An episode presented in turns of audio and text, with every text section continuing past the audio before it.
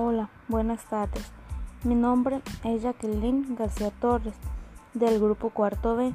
Les vengo a hablar del tema de identidad virtual.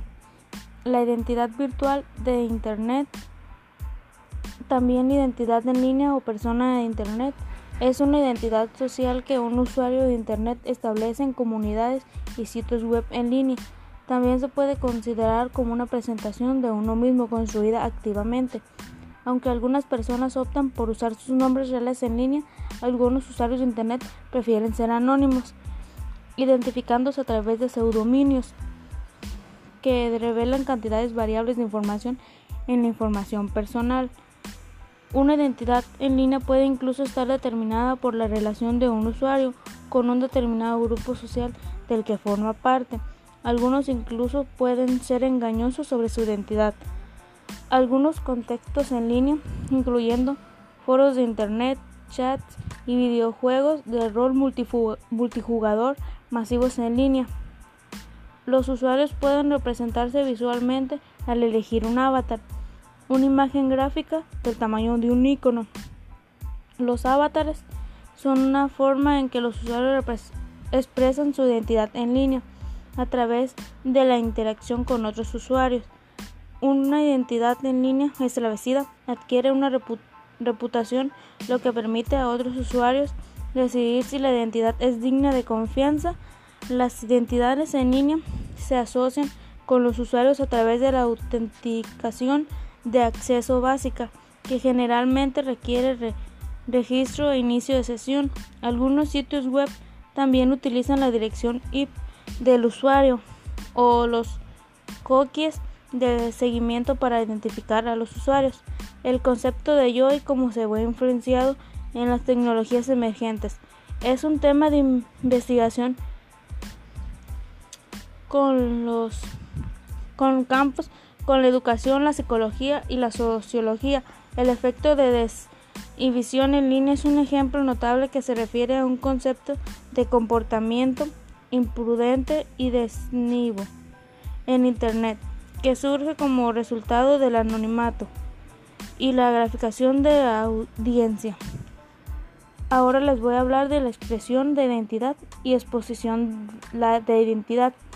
La web social, es decir, el uso de la web para apoyar el proceso social, representa un espacio en el que las personas tienen la posibilidad de expresar y exponer su identidad un, contexto social. Por ejemplo, las personas definen su identidad explícitamente al crear perfiles de usuario en servicios de redes sociales como Facebook o LinkedIn y servicios en citas en línea. Al expresar opiniones de blogs y otras redes sociales, definen identidades más tácitas. La divulgación de la identidad de una persona puede representarse ciertos problemas relacionados con privacidad. Muchas personas optan estrategias que les ayudan a controlar la divulgación de su información personal en línea. Algunas estrategias requieren que los usuarios inviertan un esfuerzo considerable. La aparición del concepto de identidad en línea ha planeado muchas preguntas entre los académicos. Los servicios de redes sociales y avatares en línea. Ha complejizado el concepto de identidad. La academia ha respondido a estas tendencias emergentes mediante el establecimiento de dominios de investigación académica, como los estudios tecnológicos que se centran en todos los aspectos de identidad humana en las sociedades tecnológicas. Ahora el concepto de máscara. Dorian y Richard en, un, en su contribución al libro Bullying Virtual. Communities exploran la identidad en línea con énfasis en el concepto de identidad de enmascaramiento. Aclaración requerida. Señalan en cada vez que un individuo interactúa en una esfera social retrata una máscara de su identidad. Esto no es diferente en línea y de hecho se vuelve aún más pronunciado debido a las decisiones que debe tomar un colaborador en línea con respecto a su perfil en línea.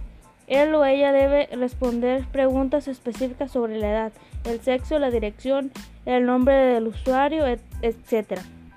Además, con la acumulación de la actividad en línea, su máscara define cada vez más por su estilo de escritura, vocabulario y temas. El tipo de máscara que se elige revela al menos algo del sujeto detrás de la máscara. Uno podría llamar eso metáfora de la máscara. La máscara en línea no revela la identidad de una persona.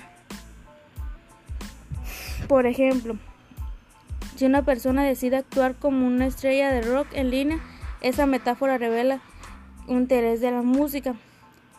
Incluso si una persona decide esconderse detrás de una identidad totalmente falsa, esto dice algo sobre el miedo y la falta de autoestima detrás de la máscara falsa.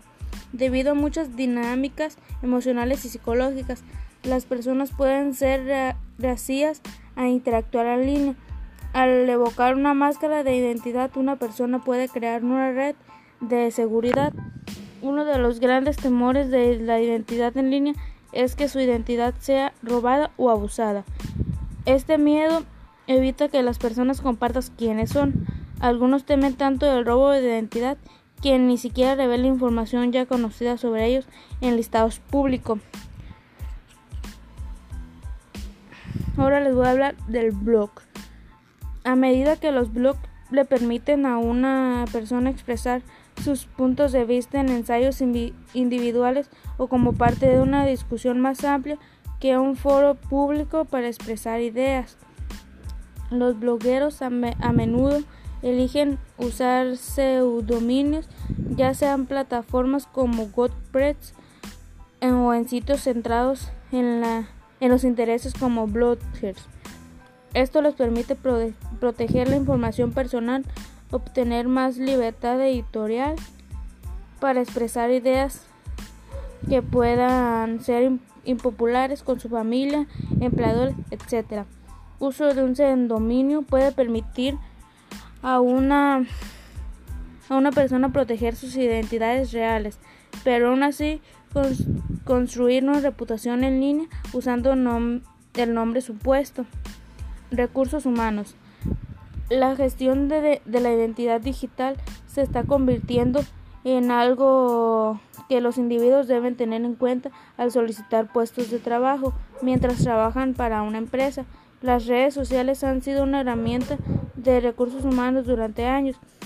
Un, informe de KPMG sobre las redes sociales en los recursos humanos dice que el 76% de las compañías estadounidenses utilizan LinkedIn para reclutar. La facilidad de búsqueda significa que la gestión de reputación será más vital específicamente en servicios profesionales como abogados. Las redes sociales. Las redes sociales en línea como Facebook y Mission permiten que las personas mantener una identidad en línea por cierta superposición entre el contexto en línea y el mundo real. Estas identidades a menudo se crean para reflejar un aspecto específico una versión ideal de ellas mismas. Las representaciones incluyen imágenes, comunicaciones con otros amigos y membresías del grupo de red. La configuración del control de privacidad en las redes sociales también forma parte de la identidad de las redes sociales. Algunos usuarios pueden usar la identidad en línea como una extensión de su ser físico y centrar sus perfiles en detalles realistas. Estos usuarios valoran la continuidad en su identidad y preferirían ser honestos con su representación. Sin embargo, también hay un grupo de usuarios de redes sociales que argumentarían que contra el uso de la identidad real en línea. Estos usuarios han experimentado con la identidad en línea y en la última instancia lo que encontramos es que posible posible crear una identidad alternativa mediante el uso de dichas redes sociales.